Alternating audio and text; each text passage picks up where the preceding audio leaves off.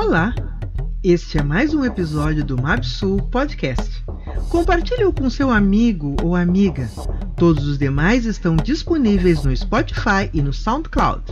Basta procurar M A B S U L P O T C A S T. Ser negro na sociedade brasileira é muito mais que buscar entender o processo de constituição do país, a dinâmica das relações sociais, questionar estruturas que te colocam em determinados lugares como se ali fosse tua única opção de ascensão. É principalmente reconhecer-se como ser humano, talentoso, intelectual, lindo dentro das muitas estéticas existentes e merecedor de todas as oportunidades e direitos que ditam as leis humanas. Nosso entrevistado, o multifacetado Carlos Machado, relata que a liberdade que hoje desfruta como profissional e cidadão foi conquistada com luta, determinação, autopreservação e reconhecimento do homem intelectual que desfruta de sua beleza negra, com a naturalidade de quem aprendeu a se olhar e se ver no espelho. Ouça e se encante com a trajetória de vida de um cidadão brasileiro. Hoje nós temos aqui Carlos Machado, uma figura conhecidíssima do Rio Grande do Sul, fora dele, um jornalista. E eu gostaria que tu te apresentasse. Primeiro, tu me dissesse, dentro dessa classificação do IBGE, qual tu estás categorizado? É, se dependesse da. Primeiramente, vou renovar aqui a minha saudação a ti, a Rosemar e a todos que integram o projeto, agradecer pela oportunidade. Vamos objetivamente para não gastar o tempo, então. Investir, melhor dizendo, poder investir no tempo. É, Jocelyn, eu não, se dependesse da minha vontade, eu não me enquadraria em nenhuma delas. Né? Há muito tempo eu reivindico, inclusive, inclusive administradores do IBGE aqui em Pelotas e região que colaborem para que a gente possa ter aí a opção de se autodeclarar negro objetivamente. E as demais classificações, enquadramentos, eu nesse momento não as reconheço mais como adequadas para a realidade que temos. Eu concordo plenamente contigo, né? Porque elas são muito. Elas chegam a ser. Uh, de, de, de, criar estereótipos que não, não, não nos classificam, né? Concordo plenamente contigo. Uh, eu gostaria de saber de onde vem o Carlos Machado. Da onde vem esse. É, eu, eu sou natural da cidade do Rio Grande, é? como todos os conteúdos estão hoje para o planeta.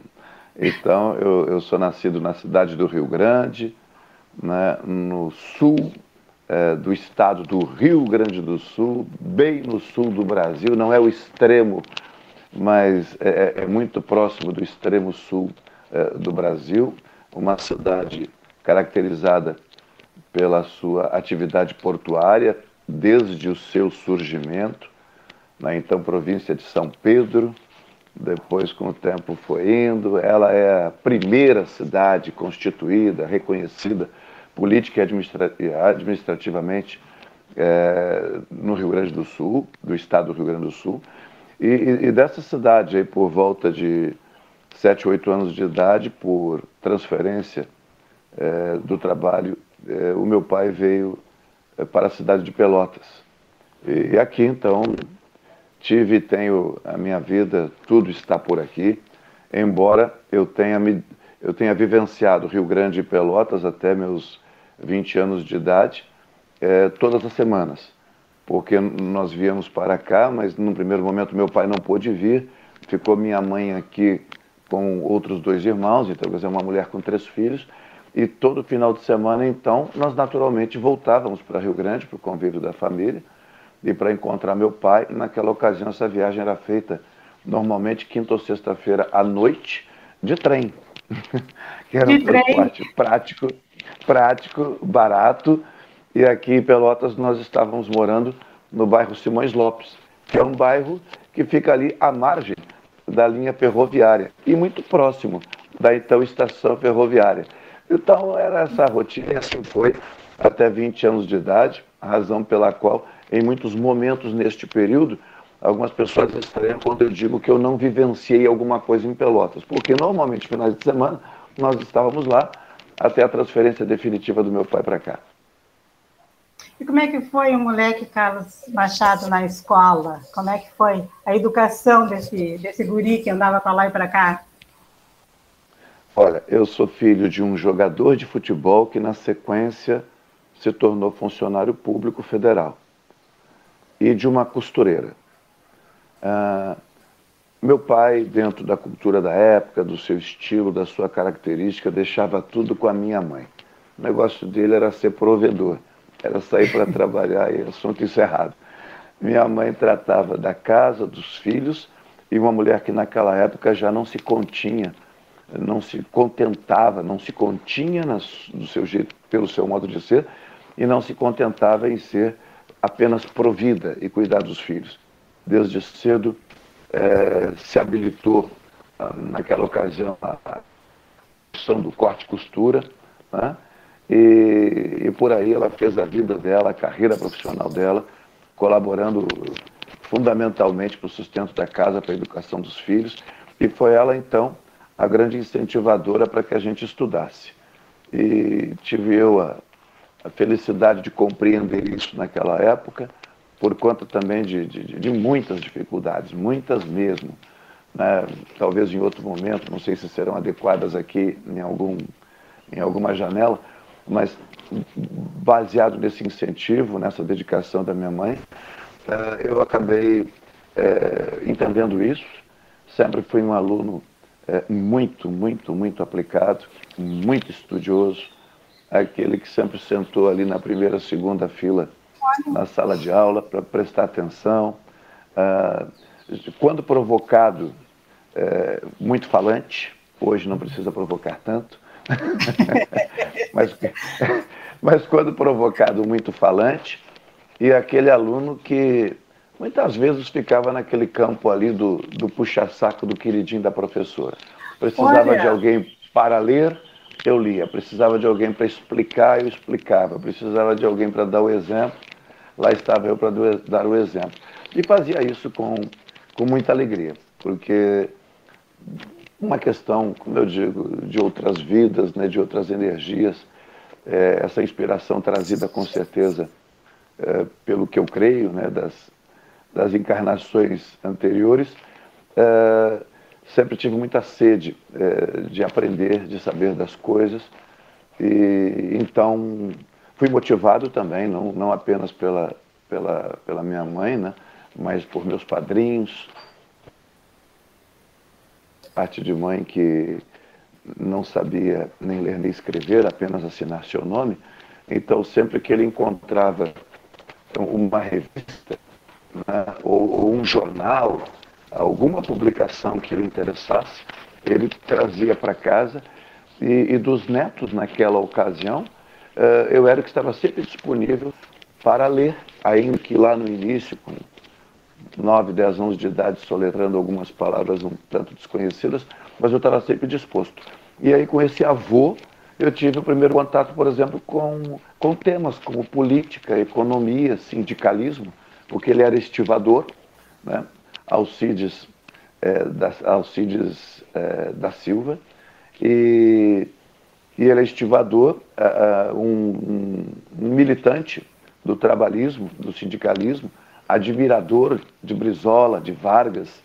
Então ele trazia as publicações para casa, os folhetos do sindicato, e pedia para que eu lesse. Ele sabia de tudo, ele já sabia o que dizia ali, ele já sabia qual era a mobilização, ele sabia, mas ele gostava de que alguém fizesse essa leitura.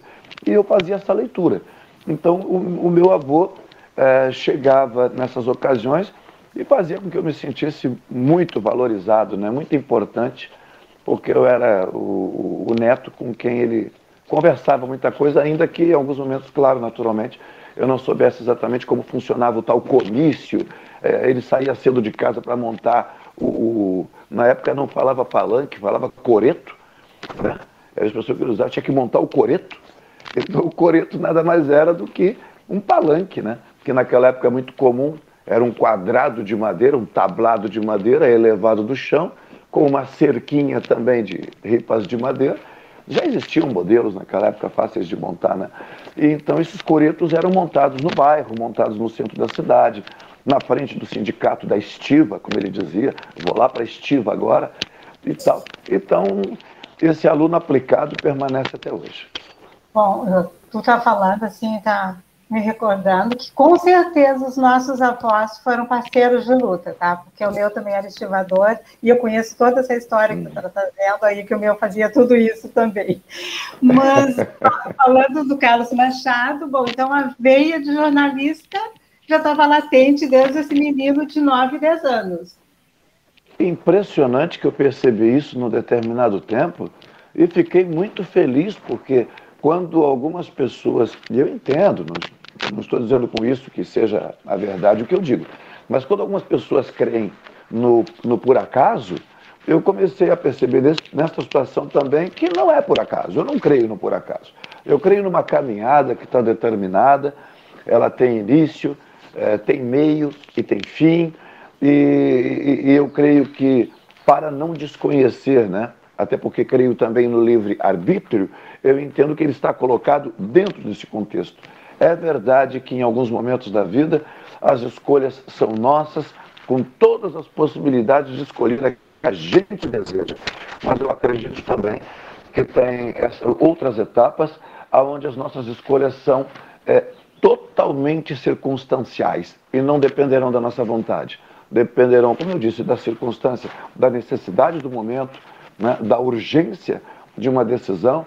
Então, eu percebo que, que essa caminhada me trouxe até aqui, não foi por acaso. Eu sou um jornalista pelas circunstâncias da vida e, e, e por uma caminhada que não foi determinada por mim, não que fique, inclusive, registrado.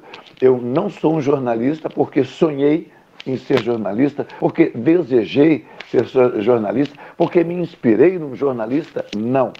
Eu sou um jornalista que virou jornalista por circunstâncias da vida. Me conta um pouquinho como é que foi ser, como é que é ser jornalista. Tu sempre foi jornalista ah, na cidade de Pelotas? Não, eu, eu, é como eu disse, eu cheguei aqui, fui estudar. É, interessante que eu vou fazer rapidinho aqui um. Não, uma, fica à vontade, fica à vontade. Fica à vontade de falar. Qualquer pressa é tua, é, tá? Tá. Não, mas a pressa é para aproveitar tá. o tempo. E uma linha do tempo que eu entendo que pode ajudar a gente a tá. até ir para outros setores nessa conversa. Eu chego em Pelotas, vou estudar na, na, na escola Ondina Cunha, né, localizada no centro da cidade. E nessa escola havia um concurso promovido pelo Rotary Club da cidade, por uma das unidades de Rotary de Pelotas, que se chamava Melhor Amigo. E eu fui eleito o melhor amigo da minha turma. E na sequência, o melhor amigo da escola. E fui receber esse título, tu imagina, chegando na cidade, primeiro ano, né, no Teatro Guarani. Imponente, como é até hoje, muito mais naquela época, pelas circunstâncias da época, estou falando de 1968, se eu não estou enganado. No ano seguinte, eu troco de escola, vou para o Coronel Pedro Osório, um colégio que havia sido recentemente erguido, também no centro da cidade, onde está até hoje, e nessa escola também existe este concurso, promovido pelo Rotary. Eu novamente sou eleito o melhor amigo da minha turma, o melhor amigo da escola e volto no ano seguinte ao Teatro Guarani para receber o certificado. O prefeito, na época, olha, é, essas coisas não eram tão volumosas, é, havia essa possibilidade de lembrança, né? Ele olha e diz, ué, tu já estiveste aqui no ano passado, né? Eu senhor, Aí a professora disse: Não, mas ele era da outra escola, agora ele é da nossa escola. E aí, é mesmo? Sim, ele foi escolhido ano passado pela escola tal e esse ano na escola Corona Pedro Osório. Bem, saio dessa caminhada da escola até sexta série, no, no, no, no, quinta série no Pedro Osório, E aí não, não, não, não tem. O ensino muda, acaba o ginásio, o acesso ao ginásio, entra o ensino fundamental e segundo grau, e o Pedro Osório não comportava mais, precisava trocar de escola. Bom, por uma questão de vagas, não foi escolha minha, eu acabo sendo destinado ao Colégio São José com uma bolsa de estudo do Estado. E o colégio era particular, ainda é particular, e até então era exclusivamente de meninas.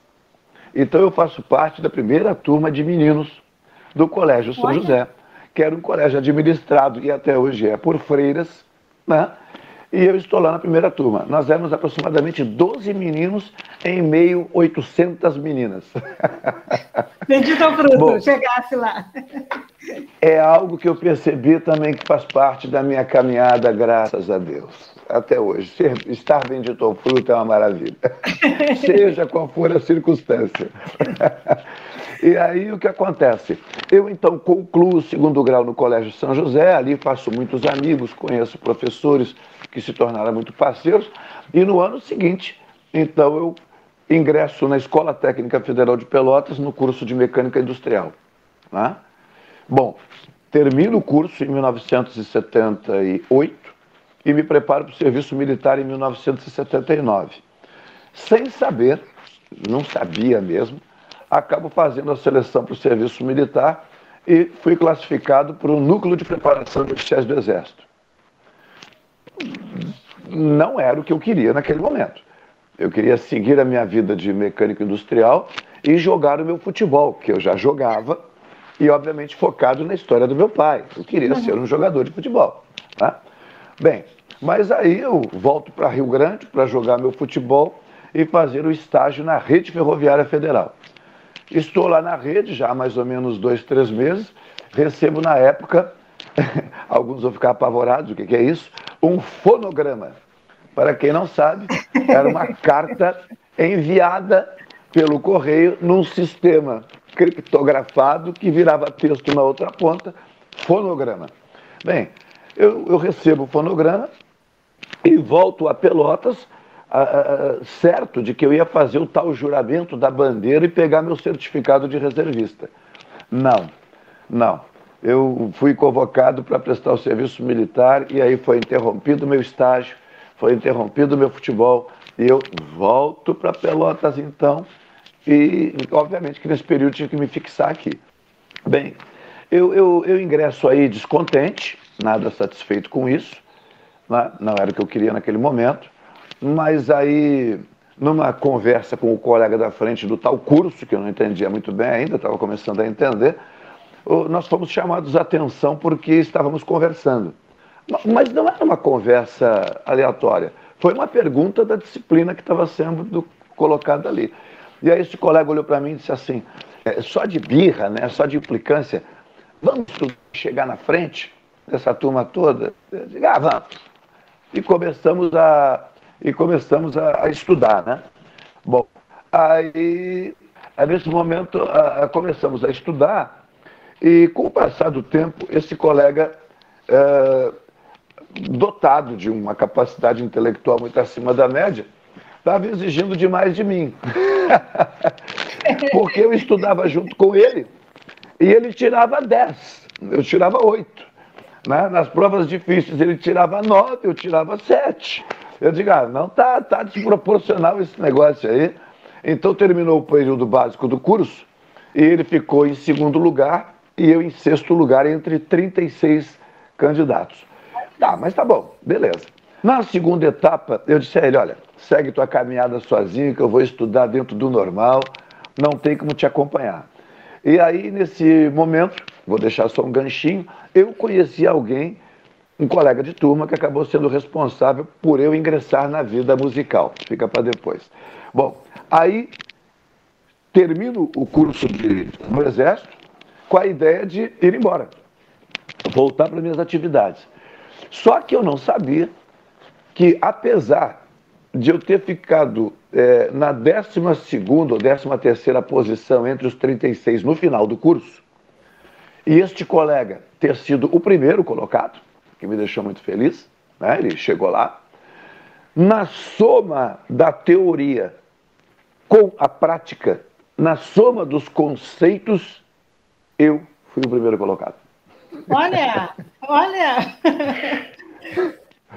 e aí, a única vaga que existia naquele momento no batalhão foi ocupada por mim, surgindo assim o Tenente Machado, que ficou no Exército por nove anos, onze meses, 14 dias, saindo como primeiro tenente, capitão na reserva e tendo desempenhado todas as funções, ou quase todas, porque não fui nem comandante nem subcomandante, mas desempenhando todas as possíveis funções que um oficial pode desempenhar dentro de uma unidade militar. Comandante de pelotão, comandante de companhia, oficial de Estado-Maior, chefe de seção, é, e por aí vai.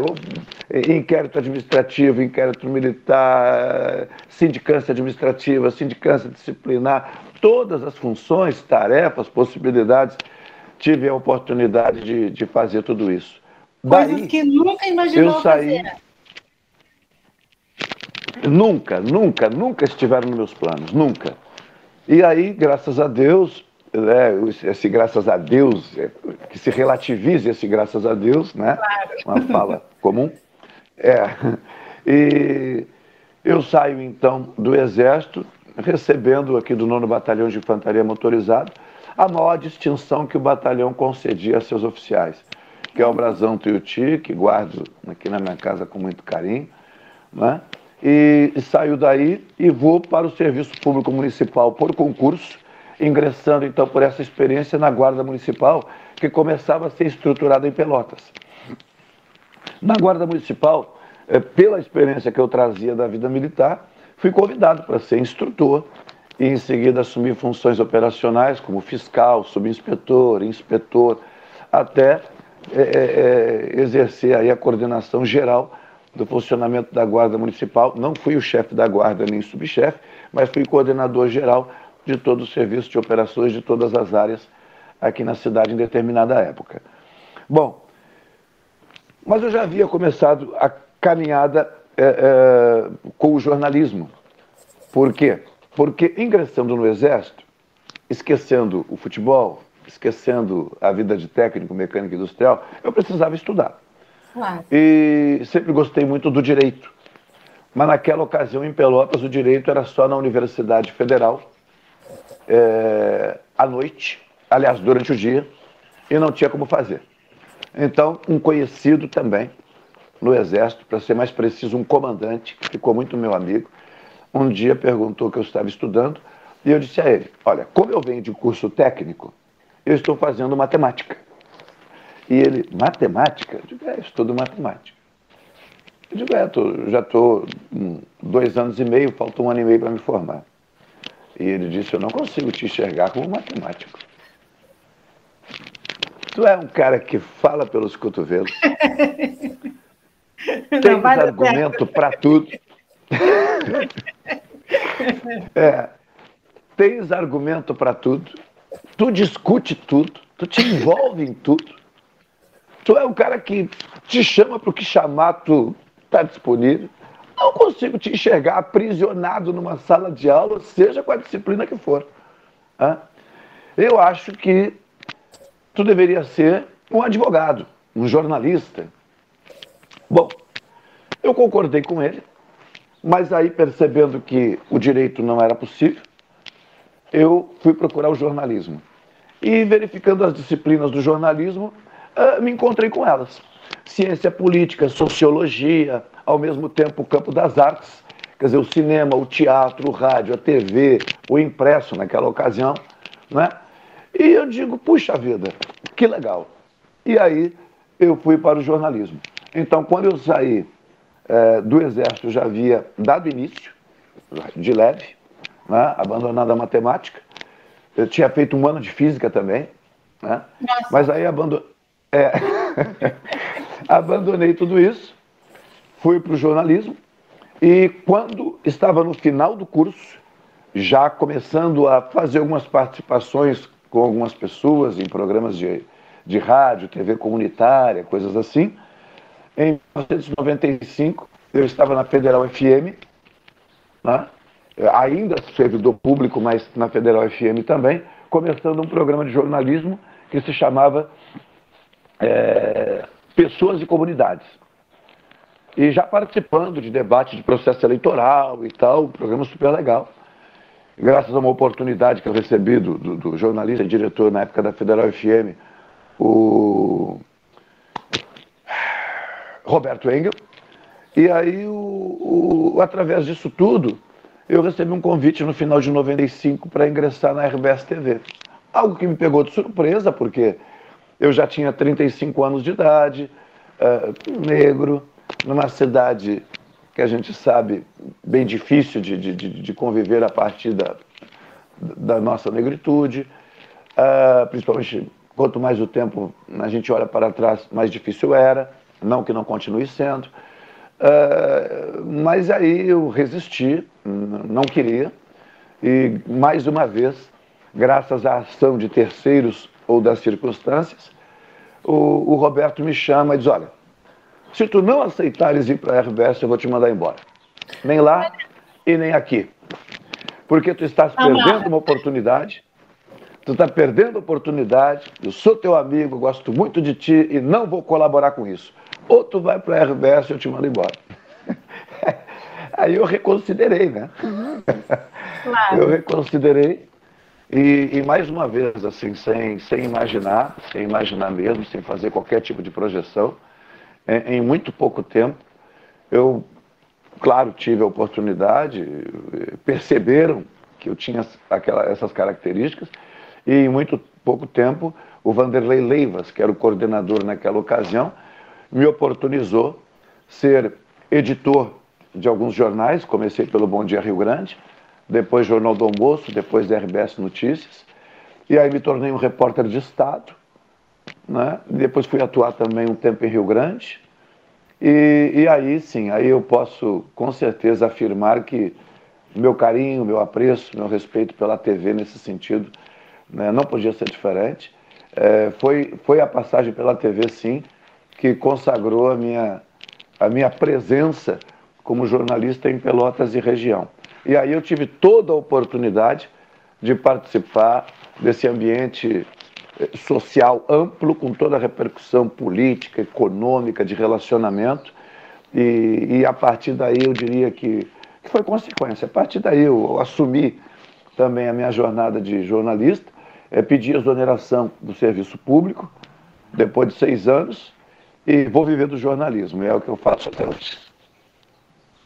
Nesse período, Carlos, que tu estivesse na, na TV, tu ficou em total evidência, né? Tu, porque um jornalista negro na cidade de Pelotas aparecendo uhum. é uma coisa que chamou muito a atenção. Uh, tu sentisse em algum momento com uma restrição pelo fato de seres um homem negro, de estar nesse ambiente, que ainda hoje, claro, que guardadas as devidas proporções, sabemos do quanto de jornalistas negros que hoje estão na mídia, né, forçando, abrindo portas, mas naquele momento lá, que a gente sabe que era um Carlos Machado que estava ali surgindo, né, que, que sabemos que não tinha jornalista, tantos jornalistas negros na televisão naquele momento. Ah, tu, tu sentisse alguma restrição em função de ser um homem negro, ou tu conseguiu passar tranquilo por esse momento? Naquela ocasião, em 1995, é, que eu lembre, né, a RBS TV, vou falar somente dela, Sim. a RBS TV, é, tinha no Rio Grande do Sul já a jornalista Julieta Amaral. Uhum, sim, que eu saiba até então, a única jornalista negra no vídeo. Que eu saiba, a única. E naquele momento, eu resisti também, é, porque é, fiquei preocupado, por que não dizer, com medo de uma rejeição que me levasse em muito pouco tempo a ser mandado embora. Hum. Tipo, isso não vai dar certo, não vai cair bem, vai ter uma pressão por aí e a empresa talvez perceba que não vale a pena fazer esse investimento e resolva livrar-se do que pode vir a ser um problema. E aí eu externei isso à coordenação na época. Quando perguntaram, por que é que tu não queres vir trabalhar com a gente? Porque eu já havia recusado duas vezes E quando eu recusei a terceira, foi que houve essa reação do meu chefe, então, Roberto Engel, e, essa, e esse questionamento. Puxa vida, principalmente os jovens, é, eu, eu não vou dizer todos, mas dificilmente um jovem naquela ocasião não, não queria ter aquela oportunidade. E eu já não era tão jovem e estava tendo a oportunidade. Mas por que, que tu não queres? Eu digo, olha, eu não quero pelo seguinte, justamente pela minha condição de ser um cidadão negro, 35 anos de idade, numa cidade que eu já conheço razoavelmente. Eu não quero correr o risco de daqui a três meses, acabou o período de experiência, ser mandado embora e fica a sensação de que eu não dei certo. Uhum. Quer dizer, eu não dei certo, quer dizer, eu fui mandado embora porque não demonstrei competência é, é para ocupar a função. E ninguém vai saber disso. Esse risco eu não quero correr. Né? Eu não quero correr. Aí, naquela ocasião, eu tomei conhecimento de que Roberto Appel, que era o grande coordenador de jornalismo da RBS TV, é, Rio Grande do Sul, Paraná e Santa Catarina, tinha um projeto de levar profissionais negros para o vídeo. Aí eu coloquei essa questão, eu não recordo agora quem foi a pessoa, e disse: Não, peraí, vamos resolver isso, para tu ficar tranquilo. E naquela ocasião, então, recebi uma informação do Roberto Appel, ligaram para mim dizendo: Fica sossegado, porque a ideia é que tu ingresses em Pelotas e tem mais duas jornalistas negras, eh, se não me engano, Rosângela Soares em Porto Alegre e Juliana Souto em Santa Maria. Elas estarão ingressando juntas neste período, porque a ideia era trabalhar o slogan que a TV usava, RBS TV, aqui o Rio Grande se vê. E o Apple foi um cara que percebeu que o Rio Grande não se via integralmente porque não existia participação de negros no vídeo. E ele então teve essa ideia. Bom, com isso eu fiquei sossegado sabia que não era uma contratação aventureira e então aceitei. Bom, só que depois que o Apple saiu da RBS, eu vou usar uma expressão aqui forte, forte, mas eu não tenho por que agora ter nenhum cuidado em relação ao que eu penso. Com a saída do Apple, coincidentemente ou não, a TV livrou-se dos seus negros. Olha. Essa ideia não continuou, o projeto na época não prosperou e a condição que eu vejo hoje dos negros, por exemplo, na RBS TV, é uma condição que a mim não agrada. Não Bom, agrada. Então aquela Ainda... ideia, desculpa, eu digo aquela ideia de que ele trouxe, de que aqui você se vê na RBS, os negros continuam não se vendo. Eu diria que hoje a participação dos negros é circunstancial. Ela busca atender a, a, a necessidade de dar satisfação a algum tipo de política. Não vou nem entrar no detalhe. É só o politicamente correto. Tem um aqui. Justo, né? Quando não os coloca numa condição de vulnerabilidade, não é social econômica, é vulnerabilidade no sentido de grandeza mesmo. Por exemplo, nós não temos economistas, comentaristas negros, não temos cientistas políticos negros, né? nós não temos âncoras negros. E no meu caso, particularmente, eu tive uma vivência, em alguns momentos, bastante complicada e, e, confesso que eu não soube resolver isso, o tempo passou e eu não soube resolver, enquanto estive na TV, que foi o fato de alguns negros, cidadãos e cidadãs negras, terem entendido que a minha chegada à empresa representava a chegada das suas bandeiras, das suas lutas, e que esse deveria ser o meu papel. Bom, a partir desse entendimento, a minha situação ficou complicada. Eu comecei a ser muito criticado em vários espaços em comunidades, programas de rádio, eh, grupos sociais, um movimento negro. Eh, movimento... Comecei a ser muito criticado como um negro que não se assumia, que estava na RBS TV fazendo um papel lá como se branco fosse. Né? E, e eles não sabiam que eu estava, na verdade, dentro de um formato sujeito a regras como existem em qualquer empresa, né? e que a pauta não era do meu domínio. Né? A pauta vinha de um editor-chefe, vinha de uma questão editorial é, dos negócios da empresa. Eu era apenas um agente profissional. Mas é, é, eu entendo, não tenho nada contra essas pessoas, me chateei, né? não as critico, não, não faço nenhum reparo nesse sentido. Eu entendo as suas, entendo as suas expectativas. que pena que eu não pude fazer nada, mas foi complicado. E a outra, e o outro desafio foi a todo instante desconstruir que pelo fato de eu ser um negro com a pele não tão escura quanto alguns acham que a gente precisa ser para ser negro, né? muitos diziam, ah, mas tu não és bem negro e tal, né? tu está mais para um mulato claro.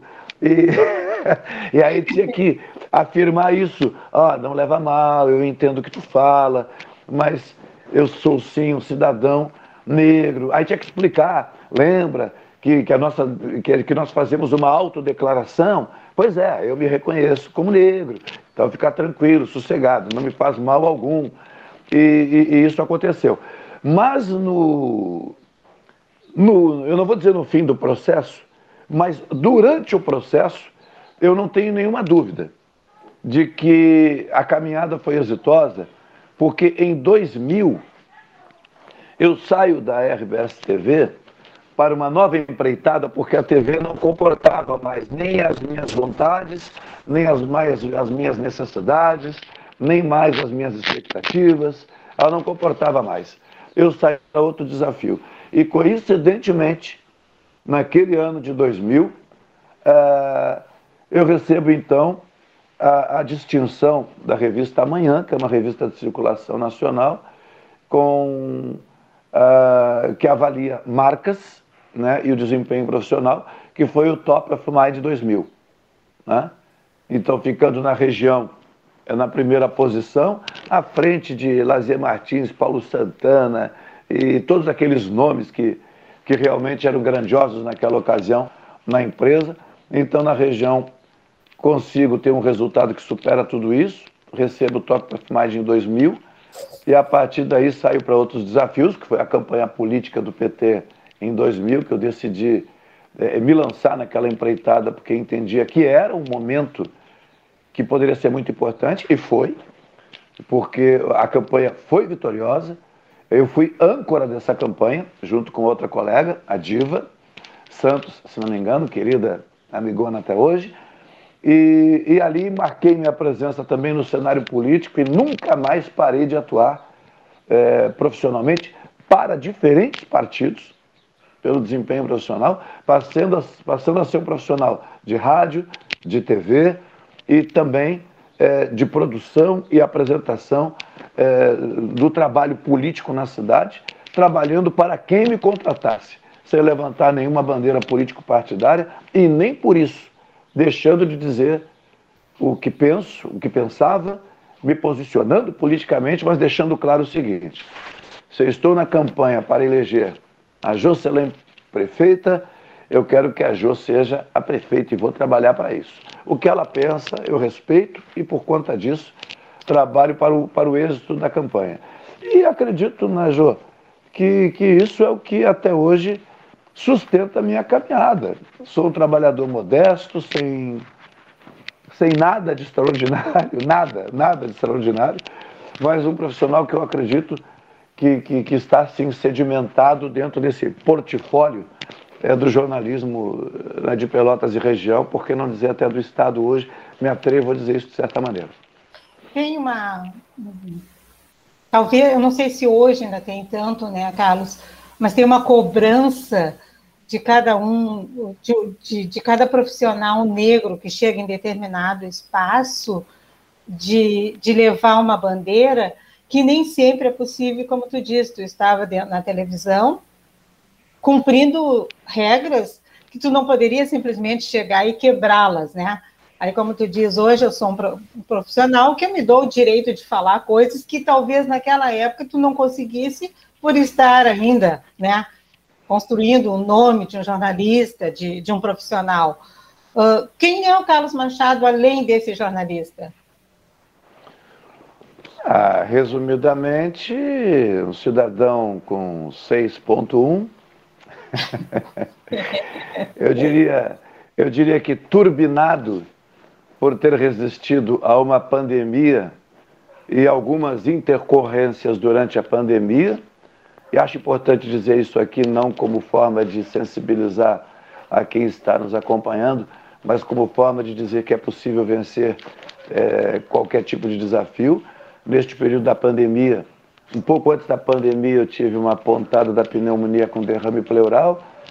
No início da pandemia, a, a identificação de um tumor que inicialmente era maligno, depois era benigno, e, aliás, que inicialmente era benigno, depois era maligno, e que acabou me levando a duas cirurgias, me levando a sessões de radioterapia, que foram encerradas em janeiro desse ano, e então 6.1 turbinado porque resisti a tudo isso, sou um sobrevivente como tantos outros, é, tantas outras pessoas. Consegui retomar o meu trabalho. Tenho quatro filhos, quatro netos, todos com saúde, todos bem resolvidos na vida, é, encaminhados para suas coisas. É, e hoje atuo na Rádio Pelotense, onde já estou há 18 anos no geral e há 13 anos como coordenador de jornalismo, apresentando um programa de segunda a sexta-feira, que é o Jornal Regional, uh, um programa de debate político-econômico, entrevistas, e, independente disso, sou um cerimonialista, alguém que atua em eventos públicos e privados, né? E agora, recentemente, como celebrante, que é uma novidade nessa atividade profissional, celebrei meu primeiro casamento há uma semana. Se desejar casar, pode me chamar vai ser um prazer. Né?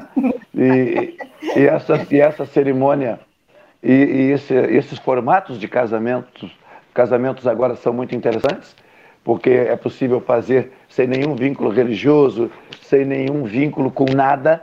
É uma celebração da união, como as pessoas querem, do seu jeito, sem gerar nenhum tipo de compromisso formal ou legal né, dentro daquilo que já existe de previsão legal. Então, eu creio que seja um setor, uma, um, um serviço que, que tenha a possibilidade de crescer bastante. E eu estou aí. Se você quer casar, se você quer namorar, se você quer celebrar, me chama que eu vou. que ótimo. E me diz uma coisa, uh, com esse momento que a gente está vivendo, né? Porque estamos num momento que a gente está na, na, completa incerteza do amanhã, né? Uh, e por tudo que tu coloca, né, que passou de problemas de doença na, contigo, né, no, no teu corpo. Quais são as prioridades do Carlos Machado? A prioridade, é, neste momento, no geral, é, é viver tudo que eu puder viver que diga respeito a mim. Então, a prioridade sou eu. É, durante muito tempo, é, é natural, nós nos dedicamos à busca de um espaço na sociedade, um espaço de sobrevivência, se possível com dignidade. Depois tem uma etapa que a gente busca algo de extraordinário, seja lá o que for esse extraordinário. Muitas pessoas, igualmente a mim, constituíram família, tiveram seus filhos, suas companheiras de luta, de caminhada, e depois chega um estágio em que elas podem também fazer o que bem entenderem. Eu resolvi é, dar um espaço, e, e digo isso assim, motivado, incentivado por familiares, pelos meus filhos principalmente, por amigos, a fazer tudo aquilo que eu gosto de fazer, que me dá prazer e que tem a ver comigo.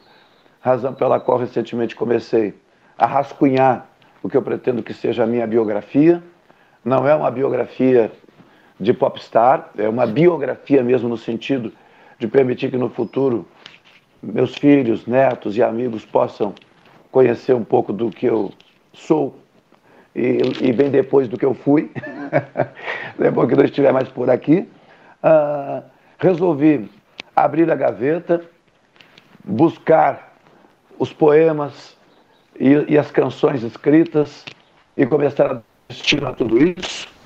Então, eu que já tenho 16 músicas gravadas por outras pessoas, uh, recentemente produzi mais cinco músicas, uh, sendo que a parte musical, embora eu seja compositor da letra e da linha melódica, uh, entendi, porque sou exigente também, que não tenho a competência técnica para isso, então fui buscar o Jonathan Dias, que é um jovem talentosíssimo produtor musical, já produziu cinco canções, pretendo produzir mais três, e com oito canções promover uma mostra de música no ano que vem. E por que oito canções? Por que não mais? Para não incomodar as pessoas. Oito canções em meio a um bate-papo, em meio a uma conversa, oito histórias diferentes, todas falando de, de, de, de amor, de paixão. Né? Eu é, me descobri também, não é de hoje, um, um eterno apaixonado, né? Eu, eu curto essas coisas, né? Eu acho que isso aí é o que move a mim, pelo menos. E, e muitas vezes a pessoa pergunta: essa letra é para quem? Isso foi baseado em quê? É verdade, algumas canções são pontuais, têm histórias bem definidas. Outras não. Outras não, outras são, são inspirações. E, mas a minha vibe é essa, eu, eu gosto disso. E e, sou um cara que me resolvo muito bem na minha solitude. É? Então, é, eu descobri que, que, que, gosto de viver na caverna. É, não é fácil conviver, creio eu, pelas experiências que eu tive, percebi que as pessoas se viram desafiadas e, pelo visto, não resistiram. É... Não é bem assim. É, foram embora, foram embora. Né? E, porque é, esse, esse meu ecletismo, eu, eu, a minha filha diz assim, pai, tem que fazer terapia. Eu já aceitei a sugestão e pretendo fazer. Esse meu ecletismo, é, pelo visto, é complicado mesmo. Eu, eu, eu, eu dificilmente estou preso a alguma coisa. Eu chego em casa, é, ao meu lado costumam estar o cavaquinho, o violão do outro lado. É, e ao mesmo tempo eu estou lá revisando o meu estudo de inglês, ou então eu estou revisando uma questão da pauta lá do programa de segunda a sexta, ou estou em contato com o entrevistado, estou pensando numa, num tema que poderá ser abordado para o debate, e, e aí sem querer mas eu percebi realmente que durante muito tempo eu dei muita atenção ao trabalho. Né? Trabalho, trabalho, trabalho, trabalho, trabalho, trabalho. E fui tomado por esse trabalho de uma maneira muito maluca. E, e agora eu estou começando a treinar, né? É, é um treinamento. Por exemplo, ontem, ou, não, sexta-feira, eu saí do trabalho e tenho por hábito sair do trabalho quando eu não tenho mais nada para fazer, eu venho direto para casa e, e, venho para tomar meu café. E, e, nesse horário é o horário que eu procuro tomar esse café junto com, com a minha filha, né? porque ela trabalha hoje em home office, então vamos tomar café, vamos tomar café. E, e, isso viciou, viciou de uma maneira que às vezes eu tenho que fazer outra coisa, de, ah, ah, tá na hora do café. Ah? E agora eu comecei a, a, revezar essas coisas, porque ela também, às vezes, termina o horário dela, tem outras coisas para fazer. Ela não pode ficar esperando o café. Então, sexta-feira eu saí, fui ver dois netos. Então, eu estou me disciplinando para, durante a semana, dividir meu tempo, tirar um, um pouco do tempo do trabalho e dedicar mais tempo aos filhos, aos netos, por que não aos amigos, por que não a alguma coisa lúdica do ponto de vista sem compromisso. Porque eu sou tão neurótico, que, ou neurótico, né? Tão neurótico é redundante, é neurótico, e tudo que eu faço é, é pelo meu jeito. Eu faço com muita intensidade. Mas muita intensidade. Uh, o que que mantém o Carlos Machado? Quais são as tuas crenças? Uh, tu, tu, tu tem um Deus, tu tem uma crença que te segura, que nas horas que tu te viu uh, com problemas de saúde, ou com outras questões que às vezes a gente para e, como tu disse assim, ah, esse graças a Deus, mas tem que relativar esse graças a Deus. Tu tem, tu tem uma crença na qual tu te segura ou tu vamos É, né? Vamos lá, graças a Deus, mas esse graças a Deus é no, no geral, assim. Olha, primeiramente, eu acho que cabe registrar que ser entrevistado ou conversar com uma socióloga é muito bom, porque naturalmente ela tem um olhar que facilita essa exposição. Né? Quem sabe até, eu não vou dizer nem melhor nem pior, mas é tão interessante quanto ser entrevistado é por um outro colega, jornalista, que em tese se valeria de técnicas para entrevista. Né? Mas o sociólogo está muito dentro disso também. Eu sou nascido e criado na Umbanda. Eu sou filho de pais umbandistas. Meu pai menos intenso, mas crente, né? convicto também, e minha mãe é, uma médium. Então, eu, a, a, a, primeira imagem de religiosidade que eu tenho na minha vida foi em Rio Grande, dentro de um centro de Umbanda, uh, no, no, na época se chamava a, a sessão, né? Vou na sessão da tia Julieta, né? Que, que hoje eu não sei como é que está em Rio Grande, confesso que, que, que eu sei que ela é falecida, no entanto, o, o nome, né? Tia Julieta, ou Julietinha para alguns, é, está marcado lá com certeza, né? Então, um dos mais antigos centros de Umbanda, não sei se funciona ainda com o falecimento dela, mas, mas foi ali. Então, eu sou daqueles meninos que brincavam no barquinho da Iemanjá, no Congá. Eu lembro do meu irmão mais velho eh, na festa de Cosme e Damião com outros meninos montando ali a mesa. Eh, então, o que eu aprendi foi isso. Quando eu tive contato com outras religiões ou com outras formas eh, de crença espiritual, eu, com algumas, me identifiquei também, tive alguma afinidade, com outras não, mas mantive. Então, eu me, me apresento como um bandista, sou membro de um centro de umbanda, sou membro dessa corrente, embora eu não tenha a atividade mediúnica do passe espiritual, da, da, da energia, eu, eu, sou um membro integrante é, e, e atuante, e, e nestes, em qualquer momento de dificuldade, eu elevo sim o meu pensamento é, para tentar captar o que eu é, puder captar, sempre com a compreensão de que eu vou receber o que eu devo receber. Não é o que eu quero, não é o que eu pretendo. Eu vou receber o que está para que eu receba.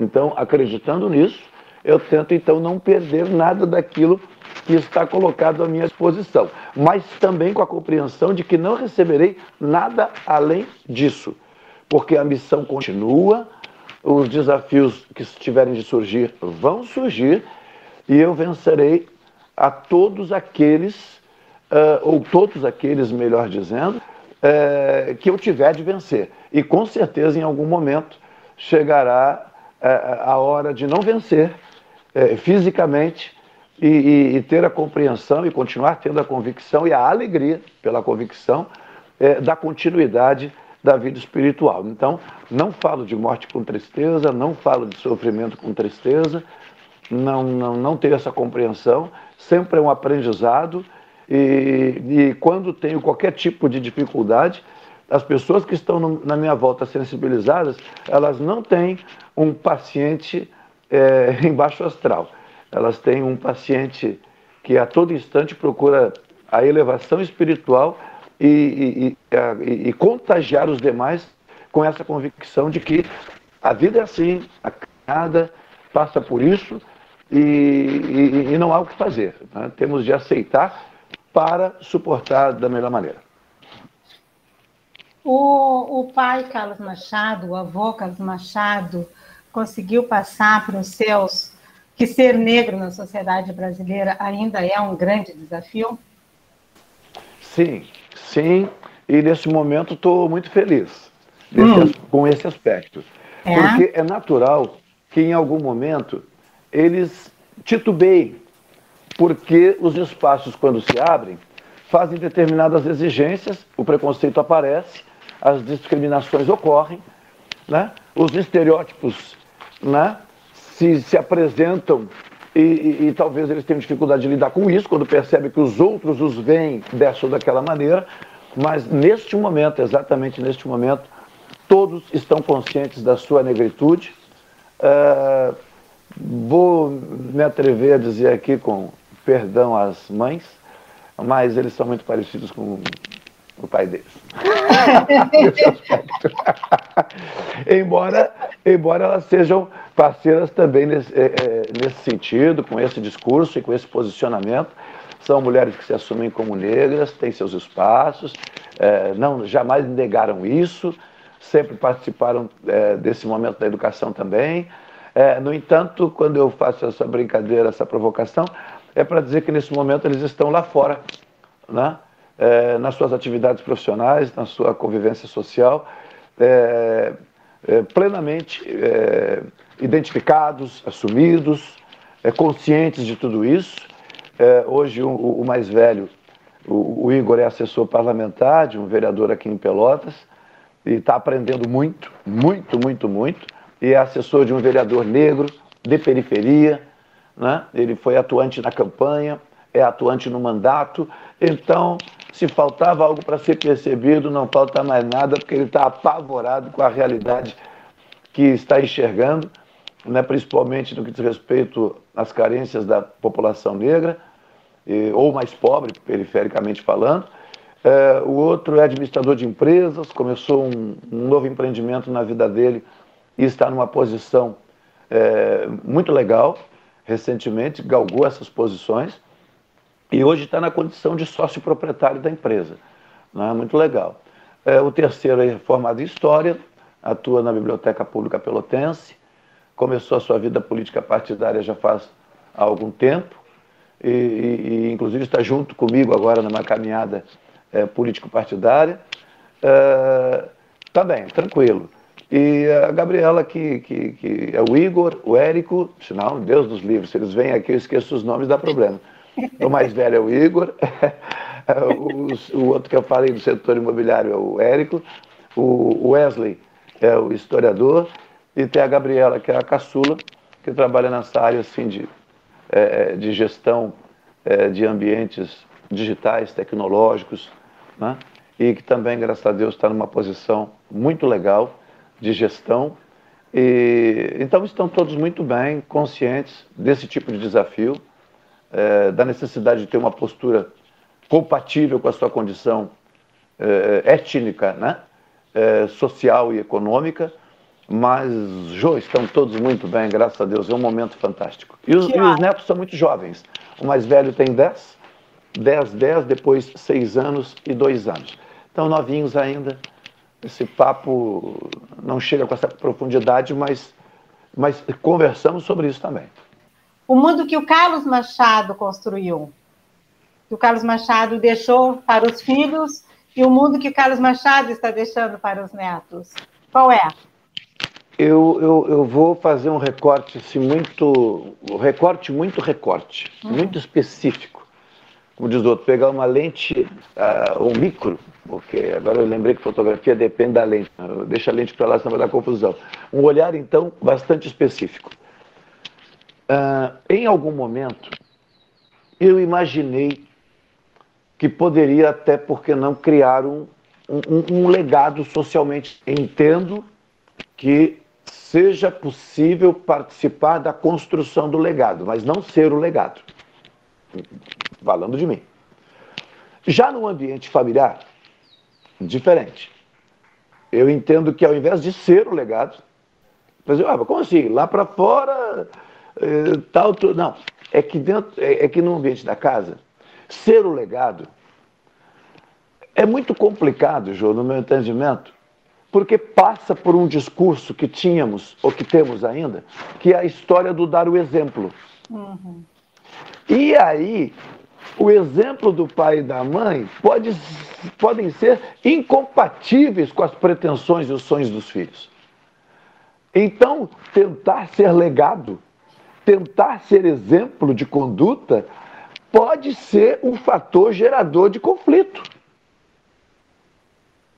Então, como eu sempre procurei dialogar muito com os filhos, em vários momentos, inclusive, incomodando-os, no sentido de precisamos sentar para conversar, senta para conversar, com aquela resistência inicial e tal, né? vamos sentar para conversar. Dentro disso, eu apostei então na conversa. E comecei a perceber que, embora eu não tenha tido essas etapas, eu comecei a perceber que é natural que existam etapas onde os filhos te ouvem, depois eles dialogam, depois eles te ouvem, dialogam e contrapõem, depois eles buscam a razão deles e tentam, ao contrário, fazer o convencimento.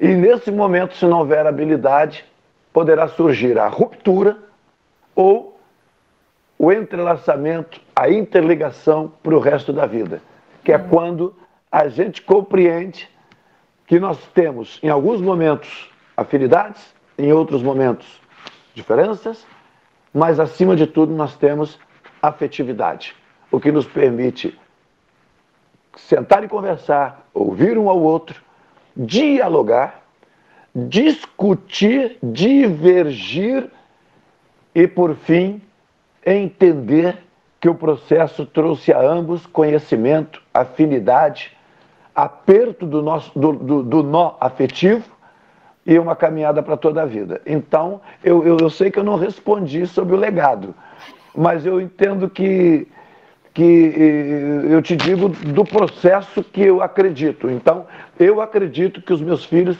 quando lembrarem de mim, lembrarão de tudo aquilo que eles concordaram comigo, de tudo aquilo que, eles discordaram, de tudo que nós discutimos, mas se for para deixar legado, o legado vai ser da busca constante é, da compreensão de um e de outro de maneira que a caminhada seja fraterna. É isso. Acho que o legado, o legado seria isso. Comportamento afetuoso, fraterno, sei que são sinônimos, afeto, eh, fraternidade, e, e, aí, claro que isso é possível com respeito, isso tudo está dentro da relação de respeito, e, e, e, queira. Eu gostaria, e pelo que eu ouço falar, Jô, no meu caso, pelo menos, ainda que informalmente, eu já ouvi dos meus quatro filhos que, se tiverem de criar os filhos deles dentro de algum formato, de algum modelo, de alguma linha de raciocínio, vai ser exatamente a linha de raciocínio do pai e da mãe que os criaram. Então, eu acho que aí está respondido. Com certeza. E o Carlos é. Machado, músico, quem é ele? Esse compositor, o letrista, o melodista, é. cadê ele? O, Jô, eu, eu até pensei antes dessa conversa em, te, em mandar para ti um texto ali que é estilo um currículo assim, porque eu, eu, pensei, nossa mãe do céu, eu tenho que tomar cuidado, porque se eu começar a, a, a, cada, a cada momento a conversa puxar alguma coisa, a conversa não acaba. Eu fiz muitas coisas ao mesmo tempo, muitas coisas ao mesmo tempo. Então, algumas pessoas, quando eu falo, por exemplo, de música, mas quando isso? Tá, mas em que época tu fez isso? É, eu fiz tudo ao mesmo tempo. Então, por exemplo, houve um, um período em que eu estava na Federal FM com esse programa Pessoas e Comunidades. Claro que não era um programa meu, era um programa da emissora com um grupo de produção. Né? É, mesmo tempo, eu era vocalista de um conjunto, de uma banda é, chamada para todas as raças. E nesse período, então, eu já começava a escrever. Essa banda preparava o lançamento do seu primeiro CD. Também era um estudante de jornalismo, é, que atuava também na assessoria de imprensa da Prefeitura de São Lourenço, tudo isso ao mesmo tempo. Eu saía de manhã de casa, muito cedo, ia para o município vizinho do Capão do Leão, para a Rádio Federal FM, saía de lá por volta de meio-dia, meia hora, pegava na metade do caminho na BR o ônibus para São Lourenço e, e ia para São Lourenço, então para a assessoria de imprensa. Lá fazia um programa da Prefeitura de São Lourenço na Rádio São Lourenço. Nossa Senhora. Né? Final da tarde, voltava no ônibus de uma cooperativa de estudantes, descia direto na Universidade Católica para aula. Né? Bom, Neste período também tinha os ensaios do conjunto. Em algumas noites eu matava alguns horários de aula para poder ensaiar. Bom. Porque a banda já era uma banda profissional, tinha compromissos, e na condição de vocalista, eh, a minha tarefa era justamente cuidar do repertório. Então, às vezes eu não ia ao ensaio, o pessoal ensaiava a melodia, os arranjos e tal, cantavam lá o que tinha que cantar, mas chegava um momento que eu precisava entrar ali para arredondar a coisa e definir os blocos de músicas, dependendo do tipo de festa que a gente ia tocar. Eu fazia tudo isso ao mesmo tempo, além da família, filhos pequenos, que eu muitas vezes não via, saía de casa estavam dormindo, chegava em casa estavam dormindo. Isso aconteceu durante muito tempo, muito, muito tempo. Eu cantei durante 14 anos, né? E bares, né? Bar, restaurante, boate, é, clubes sociais enquanto baile, somente carnaval. Foram 11 anos cantando bailes de carnaval, Saque, Clube Brilhante, Diamantinos, Clube Cultural Fica Aí, CR, CTMR em Porto Alegre, é, CRT em Porto Alegre, é, Santa Vitória, Jaguarão, ali do lado do Uruguai, né? Então foram 11 anos somente com bandas de carnaval. Né? E no total 14 anos entre bares, restaurantes e, e, e, banda de festas, porque a gente não tocava muito baile, nós tocávamos, tocávamos festas. Né? E nesse período então, eu que já escrevia, eu falei aquela hora que eu ia deixar a dica lá atrás, foi um colega justamente na minha turma do Exército, que eu tinha um texto que caiu do armário, quando eu abri o armário caiu o papel, e ele pegou, pegou e olhou. E aí olhou e disse, o que, que é isso? O que, é isso aqui? Eu digo, ah, é umas coisas que eu escrevo aí e tal, tal. Ah, posso olhar? Pode. Não, é que eu, eu toco, eu sou músico.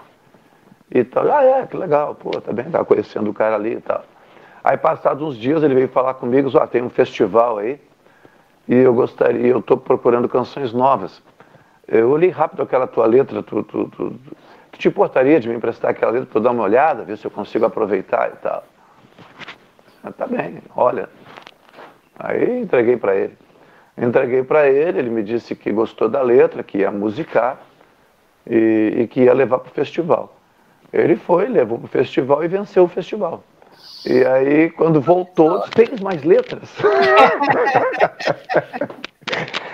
é, digo, é, tem, tem uns rascunhos lá, mas eu não trabalho com música. Eu só escrevo. E ele, não, não, não, mas deixa que a música eu faço e tal, aquele negócio todo. Bom, nos tornamos parceiros de músicas, compusemos, eu acho que. Não foram muitas, creio eu que umas cinco ou seis canções. É, ficamos amigos, acabou se tornando compadre do meu primeiro filho, né? que a coisa foi adiante, né? extrapolou o tempo do serviço militar, mas adiante a amizade se cons foi consolidada e quando nasceu o meu filho, eu convidei para ser padrinho. E interessante a história que no dia do batismo do meu filho, nós saímos direto da noite para a igreja, né? Porque Tínhamos virado à noite, né? Quase atrasamos para o batismo, mas não, chegamos a tempo. Então, aí ele virou padrinho, porque também era o padrinho que tinha, né? Mas aí, aí tu estás falando e vou pensando assim, porque tu entrou para o exército meio que na marra, tá? Porque tu nem sabia que tu tinha tirado o primeiro lugar, tu, tu entrou para a televisão meio que na marra, porque o outro disse, se tu não entrar, eu vou te demitir daqui. Aí as coisas meio que foram acontecendo na tua vida, assim, elas foram, né? Aí tu deixou cair um papel e o cara pegou e colocou a melodia e, tu, e, e, e, te lançou praticamente, né? Numa coisa que tu já uhum. gostava. Então as coisas na tua vida, elas foram naturalmente acontecendo não é que tu saiu correndo atrás das coisas, elas vieram a teu alcance, né? É, posso, posso mudar o foco? Pode.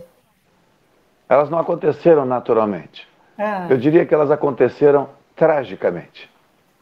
Por que tragicamente? Porque assim também foi a minha vida pessoal.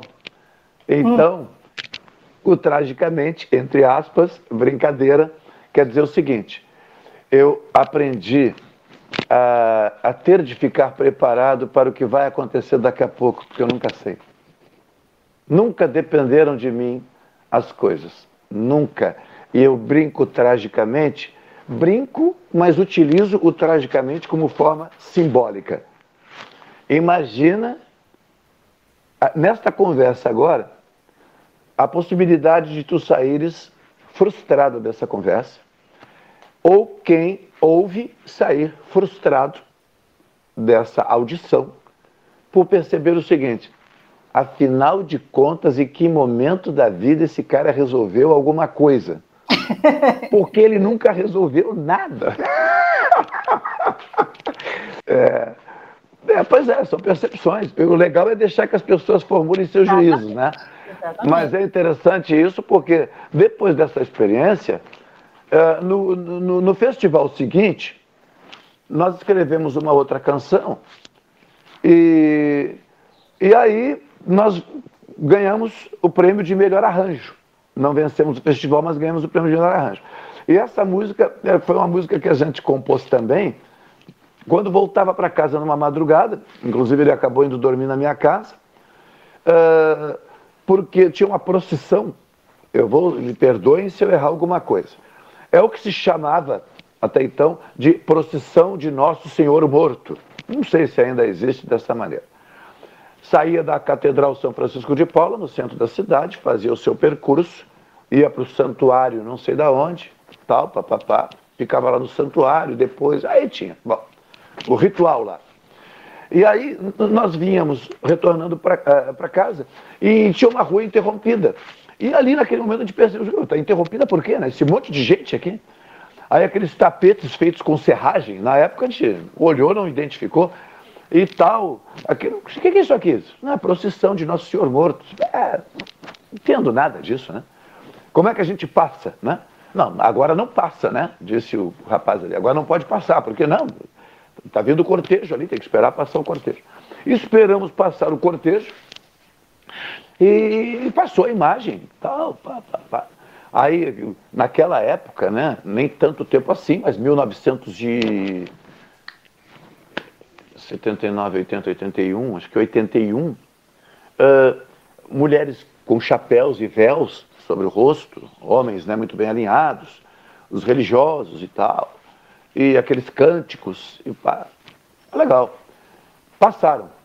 E aí chamou a minha atenção, né? Puxa vida, né? Que coisa maluca, né? Esse ritual todo público assim.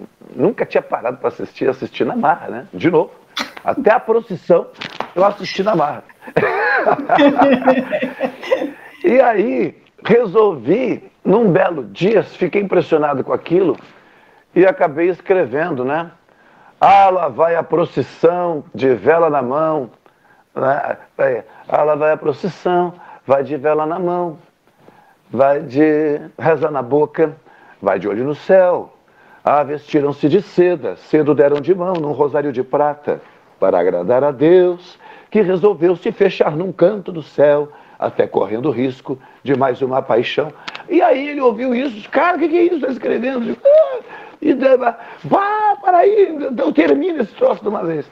Aí eu escrevi procissão e pedi para um amigo pegar um trecho da procissão, que é um, um refrão, que dizia: A procissão vai sem fé, vai sem Deus, procissão, vai sem fé, vai sem Deus, vai sem fé, procissão.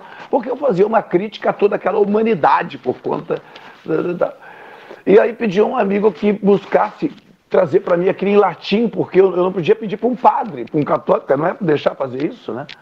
E aí o, esse colega conseguiu, eu nem sei mais cantar esse trecho, e levamos essa música para o festival. E aí deu uma encrenca, porque como ele já participava do festival, ele tinha credibilidade.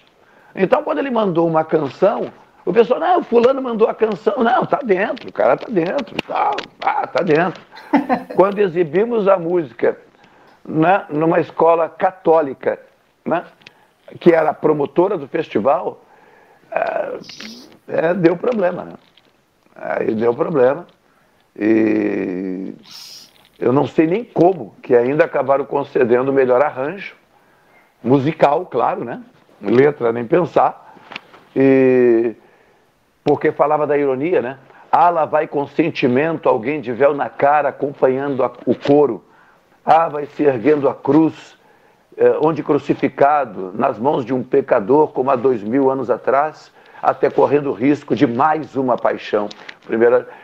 E, e, e aí deu um tumulto, né? Lamentavelmente eu compliquei a vida do, a credibilidade do amigo lá no festival, mas a canção foi exibida, o prêmio de melhor arranjo veio, e aí definitivamente ele virou meu parceiro, dizendo, cara, escreve que a partir de agora eu vou musicar tuas coisas, continue escrevendo aí. E aí eu comecei a escrever a, a, a, partir daí com essa ideia de música, porque até então eu escrevia, não tinha ideia do que ia fazer com aquilo. Eu apenas escrevia. E aí foi indo. Quando surgiu, em outro momento da vida, essa oportunidade da música, foi da mesma maneira. Um, eu fui apresentado a esse pessoal que queria lançar um CD e não tinha quem, quem escrevesse. E aí fui apresentado a eles. Eu digo, olha, eu faço isso, isso, isso. Tenho canções, tenho letras guardadas. Aí eles pegaram canções, começaram a montar o, o CD. E nesse meio tempo, o vocalista da banda, que é um servidor público é, federal, é, foi fazer uma especialização aí, precisou viajar. Aí me convidaram para entrar para a banda, para ser um letrista e também cantar. Virei cantor. Aí eu virei cantor. eu estou só esperando, depois da exibição desse podcast, não sei se vai ser exibido o vídeo também. Vai. Né? É, o que, que vai acontecer? Mas estou à disposição. Eu sou aquele cara que se pegar. Talvez agora, a professora Jo, socióloga Jocelyn Kianga, a senhora entenda algumas das minhas ironias de fala, e, e é até bom que, que isso fique explicado, não a ti, mas a todos que me conhecem, quando eu digo assim, Carlos Machado, pega pela mão e leva. Por quê? Normalmente ele aceita o desafio que aparece, então pega pela mão e leva. Porque se depender dele, ele fica paradinho na caverna, a porta está aberta. Mas e, e, e, é isso que é o grande legal da, da, sabe, da tua existência, porque tu poderia ter dito assim, bom, eu estou no conforto, né? Eu estou no conforto da minha caverna, eu estou aqui nesse cantinho que eu conheço, que está bem, eu estou sobrevivendo, está legal, e é aqui que eu vou ficar. Não, tu não ficou, né? Veio aquela mãozinha ali assim, espichou ali dentro da caverna e ele disse, eu não sei que mãozinha é essa, né? E aí o que o Carlos Machado fez? Aceitou o desafio. Então, tu, tu vem trazendo, né? Ah, não fui eu, é, é, tragicamente apareceram, mas tragicamente que veio todos os desafios, tu aceitou todos eles, tu venceu todos eles, e eu acho que é isso que é o grande legal da vida, que a gente não fica parado, né, nesse, dentro do nosso conforto, porque desse espacinho que a gente conhece é muito bom, é claro que é. Quem é que os desafios são assustadores e tu não, não teve medo deles. É isso que tu está contando. Tu não teve medo dos desafios. Tu foi lá, é, tu virou um militar, tu virou, uh, uh, tu virou, parece assim, virou do dia para a noite. Não, tu transformou. Tu te transformou em outros seres que nem tu sabia que podia ser, né? né? Então, tu, tu tem um legado de jornalista, de militar, de músico, de letrista, coisas assim que talvez tu, enquanto não, não era, tu não pensou que podia ser. E é isso que é uhum. o legal da tua história, né? Um pai amoroso, um, um, um, avô. Não vamos entrar no, no, detalhe dos amores, que daí entra outras pessoas. Então a gente, esse a gente vai deixar. Esse é um legado teu. Né? Mas, é, não, não, mas são pessoas que também passaram pela tua vida, que tu tem outras histórias. E assim, ó, e aí quando tu está contando dessa história da, da, da procissão, né, me veio uma, uma. Acho que essa semana ainda estava lendo, né, que, que, que, essa tua letra bem, tem, tem bem a ver, que dizem que uh, as pessoas sempre fizeram o que fizeram na vida, elas mataram, fizeram, aconteceram todos os horrores, em nome de um Deus. Né? É o nome de Deus, tu mata, tu rouba, tu, tu, tu saque, vai, vai saquear, tu, sabe? tu explora. É. Digo, então, hum.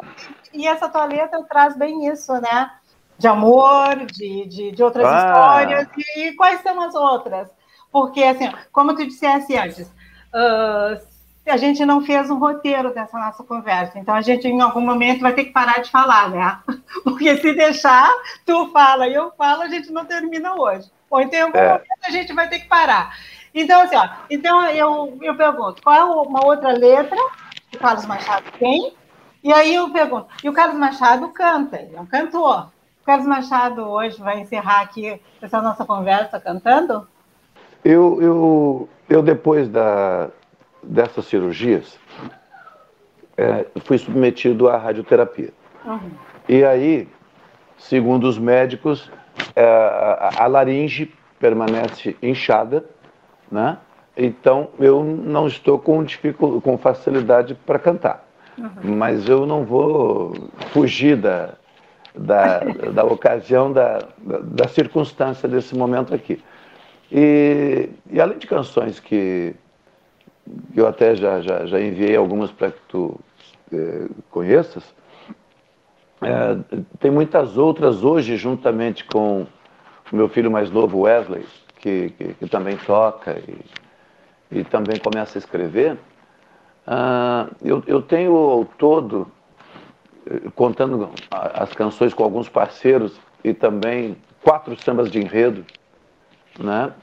que, que foram eh, quatro, sendo que três, não, cinco sambas de enredo, sendo que três, perdão, cinco, cinco, é, cinco sambas de enredos, sendo que quatro foram para o carnaval e um não, não, não, não chegou a, a, a ser vencedor do festival.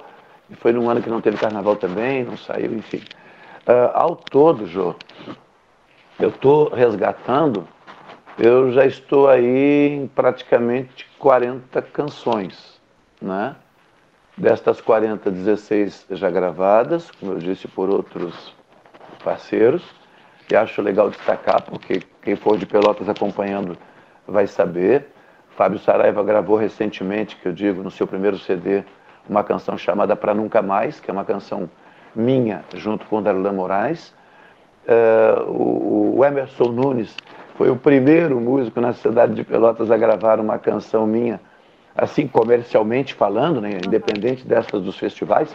Uh, o Emerson Nunes gravou Coração Vulgar, quando ele ainda era vocalista do grupo Oitava Cor. Olha. Ele não tinha uma carreira solo ainda, era o grupo Oitava Cor. E ele canta até hoje. Né? Inclusive no DVD do Fábio Saraiva, ambos interpretaram Coração Vulgar. Fiquei felicíssimo. Fizeram um resgate maravilhoso. Que legal. Né? Uh, tem o, o, Chico Ceará, que é um cantor da Noite de Pelotas, que fez um CD, gravou acho que quatro ou cinco canções minhas. Darlan Moraes, que é meu parceiro, também lançou um CD, gravou, creio que também umas quatro ou cinco. E agora o grupo, uh, pelo telefone, eu acabei escrevendo uma canção para eles, em homenagem a eles. Aproveitei essa expressão pelo telefone né, e criei alguns versos, é, dizendo né, que pelo telefone a gente se revela, pelo telefone a gente se entrega, pelo telefone a gente dança, sonha e goza sem ter medo do prazer. E, e essa é um dos versos da canção, eles estão preparando para gravar. Uh, e agora, das últimas, estou preparando também uma mostra de música, como eu já disse, para 2020. E, e também com a musicista Cláudia Brownstein, que é uma musicista que é regente de um coral, o coral Linguagem de Emoções e também professora de música. Recentemente eu escrevi algo que está é, é, meio sem rumo, porque pode ser um samba, pode ser um bolero, pode ser uma canção simplesmente romântica. E eu vou mostrar um pedacinho, pode ser?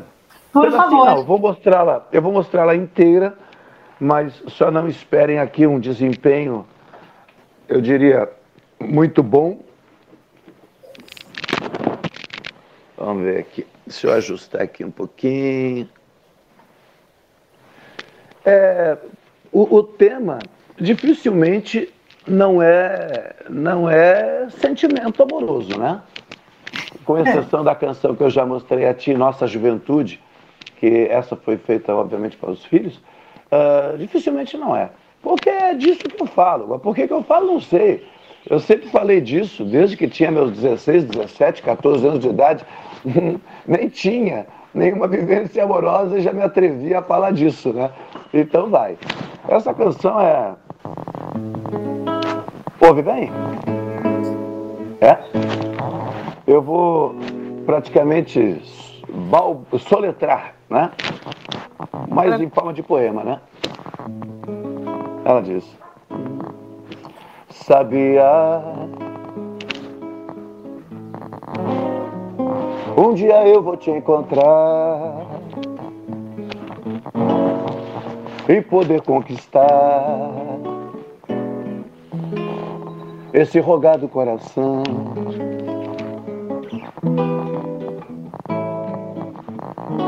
Vou me inspirar no universo, vou declamar os meus versos, confessar minha paixão. Vou te olhar bem de frente, pegar tua mão diferente, esperar teu sim ou não. Mas enquanto isso o tempo passa, a esperança me abraça. Te espero ansiosa em meu coração. E fazer o que? O tempo passa, a esperança nos abraça. Te espero ansiosa em meu coração. Vai por aí. Vai então, por aí. O Carlos Machado está agora definitivamente uh, se lançando na, na, carreira musical. Eu vou, eu vou, eu estou, é, é, até vou agradecer a oportunidade nesse final, para dizer o seguinte. No próximo dia 30 de outubro, portanto, daqui a uns dias, estará sendo concluído o trabalho de construção do meu blog, uhum onde inicialmente eu estarei com mais três ou quatro pessoas de áreas diferentes. E a partir desse blog eu vou estar lá por inteiro. Lá vai estar o jornalista, o militar, o ser político, o pai, o crítico social, o, o músico. É, o blog vai, o, o blog é para manifestar as minhas coisas. Eu estarei trazendo informações em forma de notícia, conversas, lives, bate-papos, reunindo amigos e o, o, o, raciocínio, a inspiração vem do seguinte: ao observar ao longo da minha vida, né, da minha vida, do meu exercício de cidadania, ao observar que são as decisões políticas, sim, porque assim a sociedade estabeleceu, são as decisões políticas que dão rumo ao funcionamento da sociedade. Consequentemente, nos impactam com seus efeitos. A ideia é que o blog traga sempre a repercussão das decisões políticas para a vida de todos nós. Então, no blog, nada será apresentado como certo nem errado, mas será um espaço cujos conteúdos estarão lá para a reflexão de cada um. Com as posições das pessoas, sim, claro. Agora, é, a mim não importa, não, tenho, não terei a preocupação de, de fazer juízo de valor de nada. Se em determinado dia for possível, for necessário, for oportuno, falar da arte musical ou de qualquer outra manifestação cultural artística, nós vamos falar. Se tiver de entrevistar um agente político tradicional, também. Se tiver, de, não, não importa. O, o, é o blog do Carlos Machado e pronto, é isso. É que vai funcionar. E, e, e é inevitável é, utilizar redes sociais, porque esse é o formato que a sociedade é, está funcionando, está vivendo. Esse é o momento. Carlos Machado, eu não tenho palavras para te agradecer por essa nossa hum. conversa, por esse bate-papo. Eu acho que essas suas palavras finais agora, de tudo que tu pretendes falar, né, de tudo que tu pretende dividir com o público no teu blog, é o que eu iria pedir para que tu dividisse uh, no final dessa nossa fala. Mas com certeza, assim que tu tiveres com o endereço do blog, por favor, passa para que nós possamos também de fazer essa divulgação dentro do Mabsum, porque, como eu te disse no início, o, o vem com essa proposta né, de valorização de todos nós, negros, no Rio Grande do Sul, Santa Catarina e Paraná, meu muito obrigada. Eu, Jocelyn, o Mabsum, te agradecemos e deixo as últimas palavras contigo. Ah, o, o, muito obrigado, ainda que seja uma expressão formal né, da nossa educação, enfim, cabe, no meu entendimento, muito bem, é por ser singelo, né, muito obrigado. É, eu estarei à disposição sempre. A, o, o, blog vai estar à disposição. Depois a gente conversa sobre a, a, a compatibilidade dessas atividades. Se for necessário multiplicar, o blog vai ser um espaço de transmissão dos eventos que vocês promoverem também, ampliando tudo isso, sem problema. É, sempre à disposição, gente. Estou aqui para o que for necessário, o que ficar melhor para vocês. É, não tem... E a pauta, sem dúvida. Eu vou solicitar, sim, as sugestões de vocês para que a gente possa ter mais espaços levando esses conteúdos. Sou parceiro sempre, sabes do meu apreço é, por ti, da minha admiração é, pela Rose. É, eu diria que quase formamos, por que não, aí um, um núcleo né, quase familiar, de, de, modo muito fraterno. E eu também aprendi, João, nos últimos tempos, a me olhar no espelho ali e me achar bonito, me achar simpático, me achar também intelectual, eh, me achar capaz. Eu, eu tive muita dificuldade durante muitos anos em relação a isso. Muito obrigado, foi um prazer. Muito obrigada. Obrigada, querida. Tchau. Tchau. Tchau.